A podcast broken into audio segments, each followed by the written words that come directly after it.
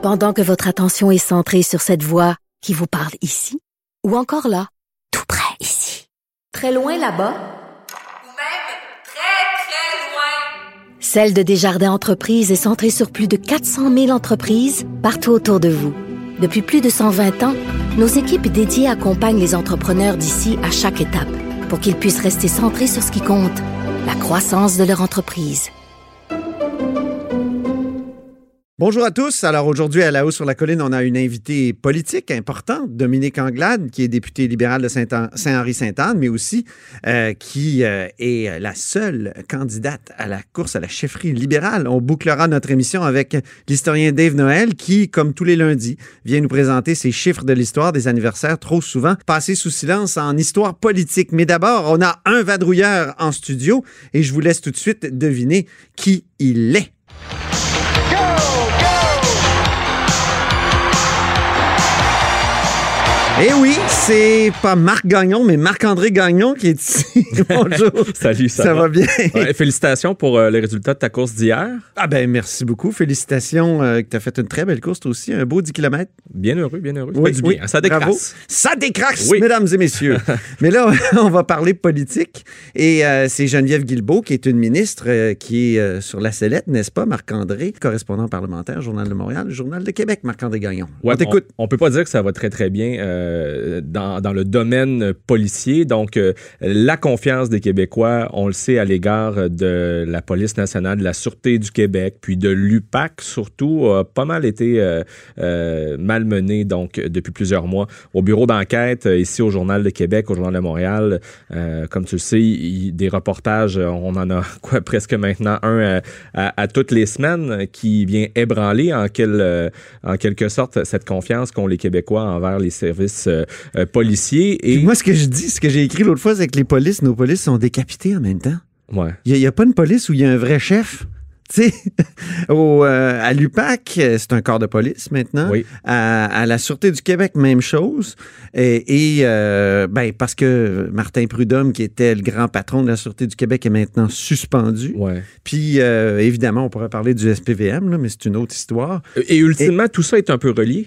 Oui, ah donc, oui, exactement. Donc, euh, c'est quand même assez particulier. Euh, et bon, la semaine dernière, euh, notre bureau d'enquête euh, nous faisait de nouvelles révélations concernant une lieutenant de la Sûreté du Québec euh, qui est soupçonnée donc d'avoir faussement orienté l'enquête qui concernait l'origine des fuites médiatiques au sein même euh, de l'UPAC.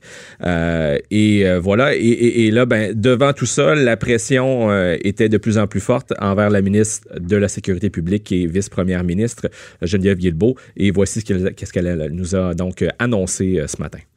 Je m'attends à voir euh, très bientôt la liste de recommandations du comité de sélection qui a fait euh, les, les, les, entrevues là, à la suite de la réception des CV pour le poste de commissaire à l'UPAC. Et donc, je peux vous dire qu'on devrait nommer un nouveau commissaire à l'UPAC maximum en octobre. Ces documents-là alors voilà, donc maximum en octobre. Il faut se rappeler qu'il y a un appel de candidature qui avait été lancé donc en juin dernier.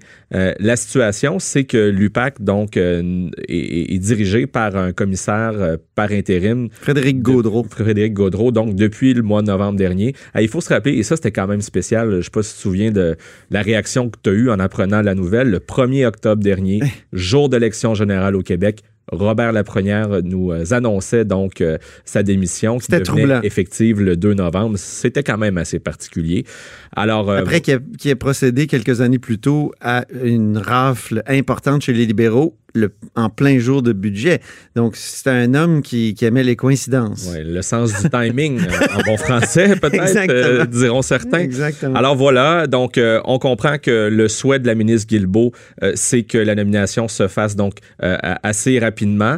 ma compréhension est aussi à l'effet que la ministre de la Sécurité publique n'a pas encore reçu la courte liste du comité de sélection. Et, et, et, parce que là, il y a d'autres étapes qui vont venir. Donc, ce sera une première mise à l'épreuve pour le projet de loi 1 qui euh, vient euh, faire en sorte que la nomination du commissaire à la corruption, à la lutte à la corruption, euh, doit se faire aux deux tiers de l'Assemblée nationale. On comprend que son Ça, c'est intéressant. Ça, c'est tout nouveau. Là. Tout nouveau. Parce que moi, je pense, j'ai toujours dit que ça avait été un problème, la manière dont il avait été nommé Robert Lafrenière par le gouvernement libéral de l'époque. C'est un ancien sous-ministre. Il n'y avait pas eu de consultation des oppositions. Là, c'est tout l'inverse. là. Exact. Hein, ils ont tout changé. En plus, c'est un mandat renouvelable. Il n'y a rien de pire, les, les mandats renouvelables, parce que les gens qui sont en position, ils essayent de se faire renommer, de- nommer de nouveau.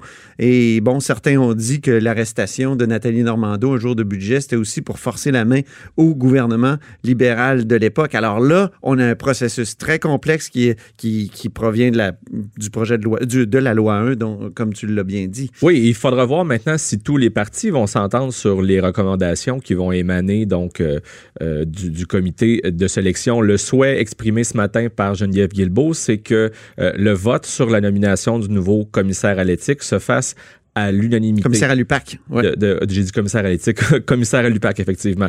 Euh, et, donc, il faut se rappeler que euh, cette nomination-là, elle sera valide pour sept ans et la ministre euh, Guilbeault espère qu'on puisse, avec cette nomination-là, repartir sur de nouvelles bases. On comprend donc rétablir euh, le climat de confiance. Elle a abordé la question des fuites aussi. On sait qu'il y a une euh, lettre euh, de- du fameux avocat euh, Guy Bertrand qui, circule. Euh, Explique-nous ça. Ben, donc, euh, au lendemain du reportage auquel je faisais référence euh, tout à l'heure, qui a été euh, publié donc dans nos pages euh, la semaine dernière, euh, l'avocat donc de la lieutenante de la SQ euh, en question a fait parvenir au premier ministre François Legault une lettre essentiellement dans, dans laquelle il euh, exhortait le gouvernement du Québec de déclencher une enquête afin de euh, d'identifier d'où provenait la fuite des documents euh, qui, euh, qui étaient mentionnés euh, dans le reportage de notre bureau d'enquête.